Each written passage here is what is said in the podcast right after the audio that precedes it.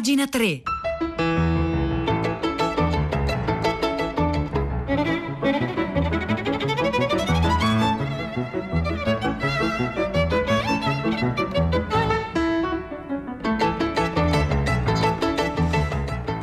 Buongiorno, buongiorno, un caro saluto da Edoardo Camurri e benvenuti anche questa mattina a Pagina tre, la nostra rassegna stampa delle pagine culturali dei quotidiani, delle riviste e del web. Oggi è venerdì diciassette luglio e sono le nove e un minuto e noi siamo pronti per iniziare immediatamente la nostra rassegna stampa ponendoci una di quelle domande piccole piccole, semplici semplici eh, che ci poniamo in ogni istante. La domanda sarebbe questa: come si cambia il mondo? Ecco, questa è la domanda che noi poniamo così con sprezzo del ridicolo eh, questa mattina ai nostri ascoltatori a Pagina tre al tre tre cinque cinque sei tre quattro due nove sei, ma questa stessa domanda dà il titolo eh, a un'intervista di Francesco D'Isa, un importante filosofo contemporaneo, il filosofo belga Laurent de Sutter, eh, appena pubblicato in Italia un libro eh, uscito per Tlon intitolato per l'appunto Cambiare il mondo, e attorno a questo piccolo piccolo tema eh, si sviluppa questa intervista molto interessante che Francesco D'Isa ha fatto proprio a, allo stesso De Sutter. Eh, questa intervista leggiamo sul sito dell'Indiscreto, indiscreto punto org, ed è presentata in questo modo. Come si cambia il mondo? La domanda può sembrare esagerata o troppo generale, ma invece è proprio quella che dobbiamo porci davanti a problemi strutturali come epidemie e riscaldamento globale. In questo articolo Francesco D'Isa ha dialogato con il filosofo Laurent de Sutter per capire come riorganizzare l'organizzazione del pianeta Terra. E già questo è piuttosto interessante, riorganizzare l'organizzazione. In un certo senso eh, ci porta dritta dritta questa... questo gioco di parole, insomma, nel centro ehm, dell'intervista mh, appunto di Francesco D'Isa a De Sutter.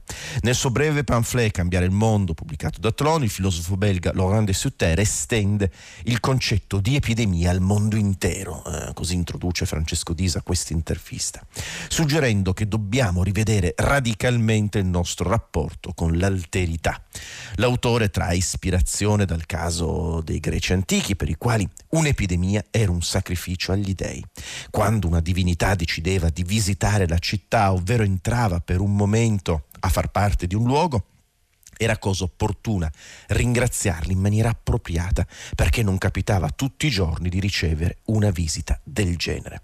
Sono sincero, qui continua a scrivere Francesco D'Isa, non credo che i greci accogliessero con gratitudine l'epidemia e tutt'altro, ma De Sutter usa questo paragone solo come occasione per la sua analisi affilata e coerente. Poco dopo infatti scrive che c'è un'enorme difficoltà eh, che può essere descritta usando poche parole. Come abbiamo sempre avuto paura del carattere invisibile di ciò che è in grado di ucciderci, abbiamo fatto in modo di rendere invisibile o di non voler vedere eh, ciò che ci consente di vivere. Per dirla in un'altra maniera, viviamo facendo in modo che l'oblio del mondo non sia un problema.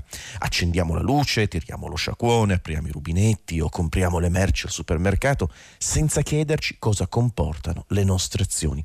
Vogliamo credere che la nostra vita non abbia impatto, che sia la pura e semplice energia che ci anima, anima e ci rifiutiamo di credere che, affinché riesca a fluire, questa energia ha bisogno di, una, di quantità sbalorditive di calcestruzzo, asfalto, rame, acciaio, fibra di vetro. Ehm, questa riflessione è interessante perché in un certo senso ehm, è anche quella che ha accompagnato un po' questa settimana di conduzione a Pagina tre. Un altro giorno abbiamo aperto la puntata leggendo questo intervento di Giorgio Agamben, del filosofo Agamben, dedicato alla paura e l'idea heideggeriana della paura come tonal- tonalità che ci predispone all'apertura del mondo, che condiziona ogni nostro e che precede ogni nostra capacità logica di analisi, ma anche di visione stessa. In un certo senso qui abbiamo un invisibile, una, un dispositivo, una struttura che precede ogni nostra capacità del mondo, e la no, nostra capacità di vivere il mondo è presupposta da questa struttura, e di questa struttura noi dobbiamo averne in un certo senso oblio, altrimenti non saremmo in grado di percepirla. Eh. Avere consapevolezza di tutto questo, poi lo vedremo, eh, per De Sutter, il punto di partenza per cambiare il mondo. Eh, chi osa Francesco D'Isa su eh, indiscreto, indiscreto punto org, un'osservazione ineccepibile che mi ha fatto pensare a come la natura invisibile del male che, provo- che provochiamo ci privi della responsabilità, in accordo col noto cliché che se dovessimo uccidere personalmente gli animali che mangiamo, molti di noi diventerebbero eh, vegetariani. È il meccanismo della delega morale evidenziato da numerosi esperimenti psicologici e da Hannah Arendt in quel libro meraviglioso che è La banalità del male. Ho avuto modo di parlare di questo e altro con il filosofo belga e la prima domanda che gli ho rivolto è stata proprio in merito a queste parole. Ecco, la prima domanda è anche una delle domande centrali di questa lunga intervista che Francesco D'Isa ha fatto per l'indiscreto a Laurent de Sutter. Chiede D'Isa: l'invisibilità di cui parli in questo brano è il risultato della specializzazione dei compiti della società industriale. Come possiamo contrastare questo effetto psicologico? Eh, De Sutter risponde: eh, beh, insomma, mettiamola così, non credo che sia una difficoltà psicologica, penso piuttosto che sia strutturale. Intendo dire che dimenticare le condizioni grazie alle quali funziona il nostro mondo eh, è proprio il modo in cui è stato concepito questo mondo. La maggior parte delle condutture, dei tubi, delle rotaie, delle strade, dei cavi e simili sono nascosti alla vista, letteralmente, cioè sepolti nel sottosuolo, uniti ad altri in modo da ingombrare meno, sistemati sott'acqua, eccetera. E questo appunto è interessante. Voi pensate al grande lavoro eh, rivoluzionario che ha rappresentato la psicanalisi all'inizio del Novecento, no? Le nostre azioni sono determinate da ciò che non conosciamo, l'inconscio, no? Questo, questa pulsione di desideri innominabili, eh, e anche in questo caso l'inconscio come una tubatura, come una conduttura, come un dispositivo, come una struttura che dobbiamo dimenticare. C'è sempre un non scritto, c'è sempre una traccia eh, misteriosa, un fantasma che ci possiede, no? Eh, su questa riflessione, che tutto sommato è essa stessa un cliché della storia eh, della, della filosofia, lavora, lavora eh, Laurent de Sutter. Eh, detto questo, continua a rispondere a Francesco D'Isa, è vero che la scomparsa di ciò che fa funzionare il nostro mondo ci si adatta bene, perché in questo modo non dobbiamo pensarci. Qualcuno da qualche parte sta facendo il lavoro secondo la logica che chiami giustamente della delega, senza la quale saremmo ancora un gruppo di cacciatori raccoglitori che vagano sulla superficie di un pianeta ostile. Beh, forse tutto sommato continuiamo a rimanere un gruppo di cacciatori raccoglitori. Questo principio della delega viene da molto lontano, tra l'altro, come ha sostenuto Bruno Latour. È curioso, ne abbiamo parlato proprio l'altro giorno eh, di Latour, e certi nomi stanno ritornando qui a pagina tre, ma chi se ne importa, soprattutto nel dibattito nel dibattito filosofico contemporaneo. Come ha sostenuto Bruno Latour in un famoso testo dedicato al paraurti, esso può anche includere doveri morali o legali, il paraurti come un oggetto che ci fa obbedire alle regole che riguardano la guida dell'auto senza dover pensare alla necessità di rispettarle. È divertente vedere che nelle società in cui il valore principale è l'intenzionalità di un uomo libero, la maggior parte delle domande che possiamo porci hanno già trovato una specie di risposta anticipata sotto forma del dispositivo materiale.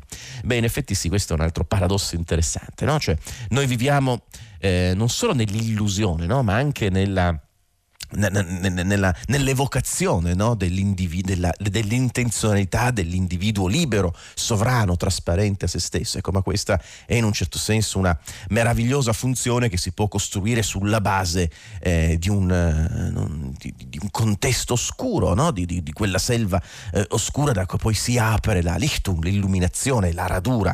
Eh, vabbè, insomma, eh, la vita, dice ancora Laurent de Sutter, Eh, all'interno di questa intervista, non è mai una proprietà dei viventi, ma un movimento all'interno del quale siamo trasportati, e questo movimento per noi esseri umani si traduce in una straordinaria quantità di infrastrutture che, essendo la condizione del nostro mondo, è anche la condizione della nostra partecipazione eh, al movimento della vita.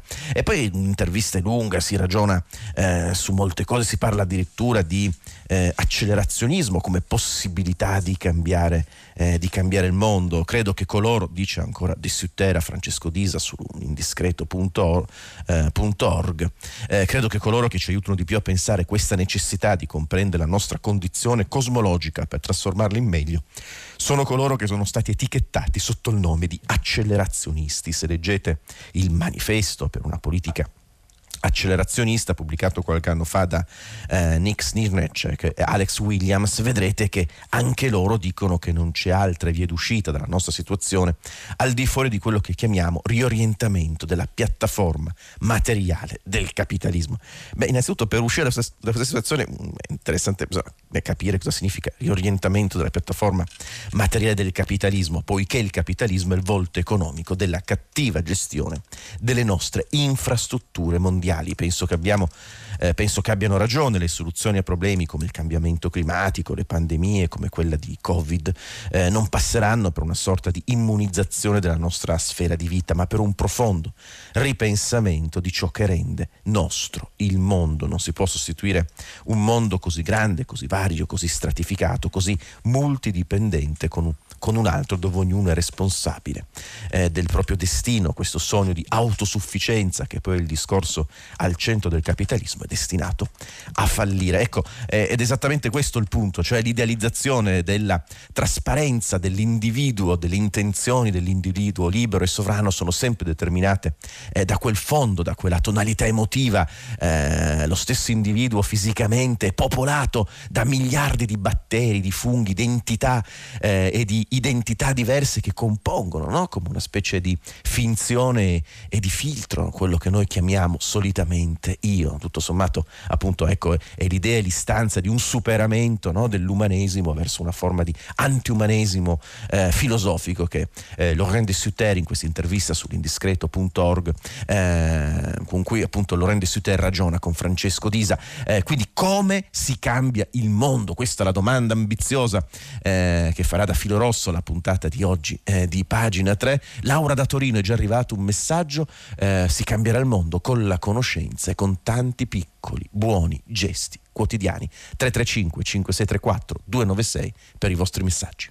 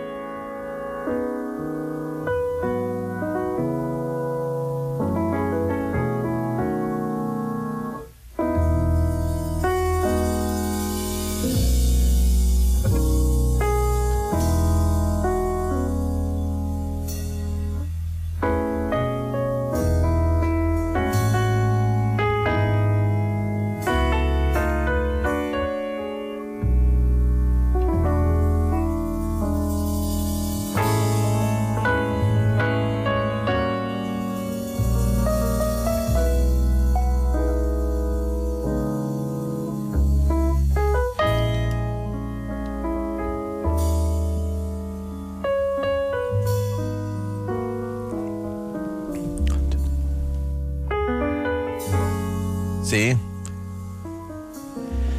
Beh, insomma, questo brano meraviglioso del Billy Evans Trio, Haunted Heart, il brano che accompagna oggi la lettura delle pagine culturali dei quotidiani qui a Pagina tre. Ecco, un brano che idealmente ci dedichiamo come eh, ascoltatori qui eh, di Pagina tre. Davvero tanti tanti messaggi che stanno arrivando questa mattina al tre tre cinque cinque sei tre quattro eh, due nove sei. Ce n'è uno piuttosto divertente, lo scrive Giuseppe da Rapallo. Camurri mi dice: cambiamo il mondo, ma non cominciamo da venerdì diciassette. Io giuro che anche avuto stavo preparando la puntata, avevo deciso che questa era la domanda e mi sono reso conto soltanto quando sono andato in diretta che oggi era venerdì diciassette e mi sono detto per l'appunto vabbè, insomma non è proprio il giorno migliore per iniziare a pensare come cambiare il mondo, ma nel suo tempo anche sì, perché bisogna guardare in faccia il negativo fino in fondo, no? Per poi ritrovare la sintesi hegeliana, no? Eh, quindi la necessità per l'appunto di un superamento dialettico della situazione, avrebbe da dire in maniera un po', un po' trombona. Eh, altri messaggi Eh, ne arrivano davvero moltissimi ehm, adesso eh, credo fermamente, scrive un ascoltatore, nella graduale riduzione della popolazione umana attraverso il rigido controllo delle nascite. Accidenti.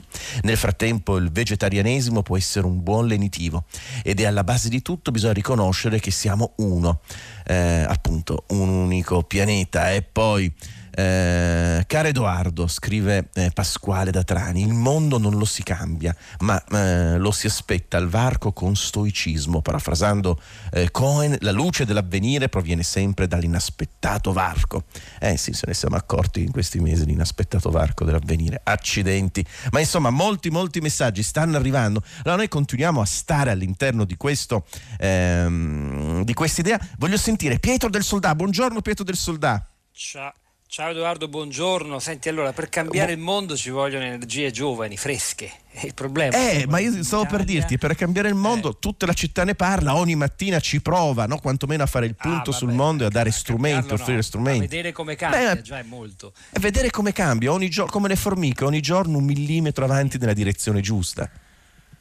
Eh, speriamo che sia quella giusta. Il punto è che per farlo bisogna, c'è bisogno di mettere in campo idee nuove, fresche, creative, energie giovani. Il problema in Italia è che, e questo è proprio il tema di oggi, di tutta la città ne parla, l'ha sollevato un ascoltatore, Gabriele, proprio alla fine del filo diretto con Francesco Specchi a Prima Pagina, il numero non proprio dei pensionati ma degli assegni pensionistici eh, ora supera in Italia il numero degli stipendi erogati. Insomma, in buona sostanza ci si mette eh, ci mette più soldi in pensioni che in, che in contratti di lavoro, in rapporti di lavoro, e quindi la possiamo riassumere con tutto va molto di più ai vecchi che ai giovani, e poi questo si diventa spesso anche eh, welfare familiare, i nonni che mettono i propri assegni di pensione a disposizione di figli e nipoti, un, un sistema che certo ci consente di stare in piedi in un momento di crisi come questo, ma è un vero tappo alla possibilità che il mondo, la società certo. cambi, che cambino gli schemi e vadano appunto a a migliorare, magari, anche se parlare di questo in un momento così difficile sembra quasi troppo ottimistico. Ma insomma di questo parliamo oggi, pensionati che superano gli occupati, correggiamo subito, assegni pensionistici che superano eh, gli stipendi. Eh, abbiamo bisogno di capire che cosa significa questo, che prospettive ci sono, come si fa a invertire la rotta. Eh, da questo punto di vista l'impatto demografico è evidente, eh, ma non solo.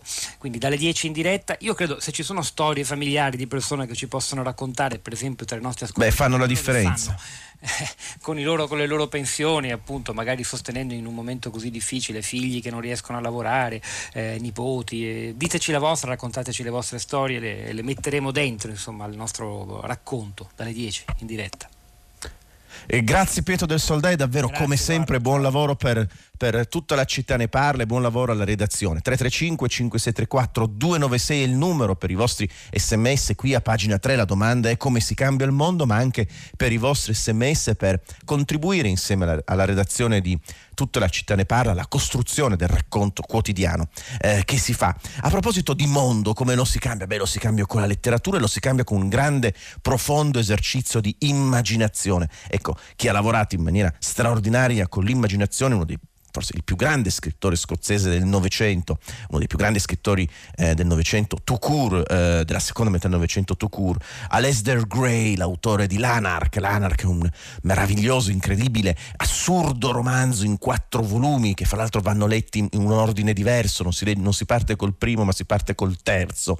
Eh, adesso Safarà Edizioni, oltre ad aver pubblicato Lanark, eh, pubblica un libro, millenovecentottantadue, Janine, sempre di Alasdair Gray, che lui considera considerava il suo vero capolavoro, per quanto eh, Alasdair Gray è molto conosciuto per Lanark, e oggi su iltascabile punto com ce ne parla eh, Enrico Terrinoni, una vita in quattro libri. Enrico Terrinoni ha tradotto Lanark, ha anche lavorato, ha tradotto eh, millenovecentottantadue Janine, appunto eh, l'ultimo romanzo mh, tradotto eh, in Italia eh, di eh, Alasdair Gray. ehm, Lanark è un paesino della Scozia, su di Glasgow, ma è anche il protagonista eh, di questo libro, e così appunto ce lo spiega, ce lo racconta eh, Enrico Terrinoni, che a un certo punto riporta questa, eh, questa autointervista eh, dello stesso Alasdair Gray, eh, che si appunto autointervista all'interno del libro. Passare metà della vita, trasformare la tua anima in inchiostro tipografico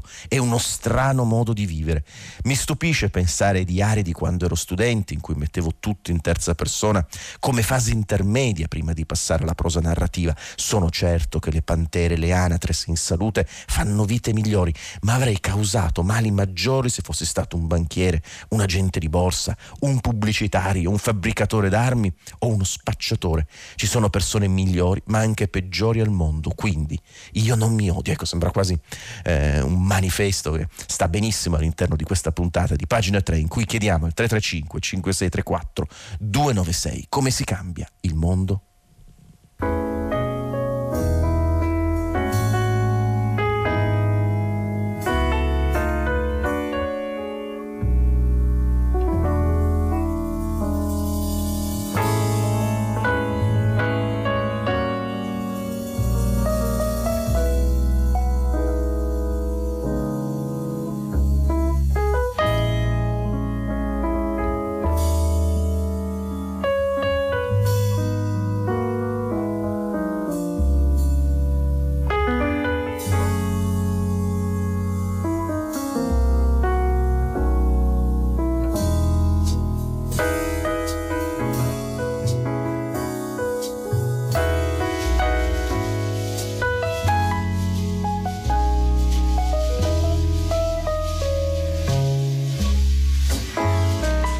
Haunted Heart, millenovecentosettantuno, il pianoforte meraviglioso di Bill Evans, il contrabbasso di Scott LaFaro, la batteria di Paul Motian, il brano che accompagna la lettura delle pagine culturali di questa mattina eh, di Pagina tre, come si cambia il mondo.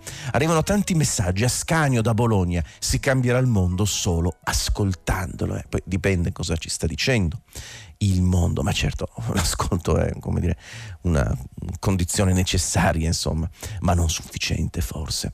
eh, Ivan dice: facilissimo sedersi e non fare nulla, al massimo guardare, con un'immagine taoista, forse anche l'immagine eh, per certi versi più saggia, ma eh, nello stesso tempo è, come dire, star seduti è faticoso e non fare nulla è piuttosto faticoso. C'era quel famoso eh, aforisma eh, di, del grande Rodolfo Wilcock che dice: al primo accenno di impegno morale mettersi a letto, ma lo diceva un po' più così per, per stile, per buon gusto, no? Perché spesso le azioni degli uomini sul mondo hanno un elemento di, appunto secondo Wilcock, di, di volgarità, di stupidità, che piuttosto è meglio astenersene piuttosto che correre il rischio eh, di essere mh, volgari e inadeguati.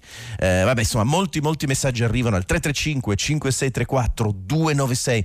Noi continuiamo la nostra rassegna stampa sempre all'interno della riflessione su come cambiare il mondo. Vi segnalo da sette, il supplemento eh, del Corriere della Sera, un'intervista molto bella di Luca Mastrantonio a un importante scrittore contemporaneo canadese, Douglas Coupland, eh, autore di Generazione X, autore anche di una eh, meravigliosa stramba biografia di Marshall Marshall McLuhan, il grande filosofo e teorico, eh, teorico dei media. Quindi in, questi, in questo periodo Douglas Coupland ha utilizzato il suo Instagram per pubblicare alcuni strani aforismi un po' misteriosi eh, che cercavano eh, di raccontare un po' il tempo che noi, mh, che noi stavamo trascorrendo, che stiamo trascorrendo con, con la pandemia.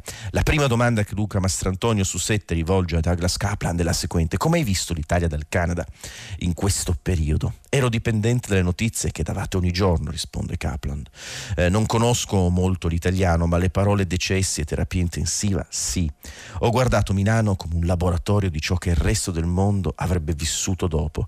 Generation X, cioè il libro più famoso di Douglas Coupland, parlava di racconti durante una pestilenza eh, con il Covid, e Milano mi è tornato in mente ovviamente il Decameron secoli dopo. Con il lockdown abbiamo sperimentato come chiudere gli spazi alteri anche è come chiudere gli spazi alteri anche, scusatemi, la percezione del tempo, chiede Mastrantonio. Al di là delle differenze locali c'è un cambiamento radicale per tutti, universale, risponde Coupland. Il senso distorto della percezione del tempo. Il tempo non sembra più il tempo, sembra qualcos'altro, non più collegato a un calendario.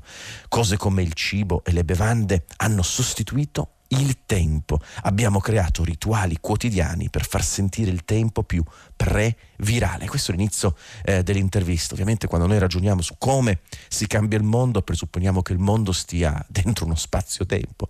Eh, nello stesso tempo questo spazio-tempo possono subire deformazioni a seconda eh, delle condizioni emotive, intellettuali eh, nelle quali eh, ci troviamo gettati, e quindi per cambiare il mondo bisognerebbe forse anche cambiare il tempo, capire come non subirlo, come piegarlo. Ma è interessante che questo inizio dell'intervista a Douglas Coupland, che Luca Mastrantonio ha fatto su Sette, il supplemento del Corriere della Sera, si apra con questa idea del tempo, di far sentire il tempo più previrale. Poi si concluda questa intervista mh, con questo auspicio. Mastrantonio chiede a Coupland qual è la notizia che spera di leggere presto sul Corriere della Sera e quale titolo le darebbe, e la risposta di Coupland è fantastica: vaccino economico in semplici pille consente alle persone di tornare al duemiladiciannove. Il tempo.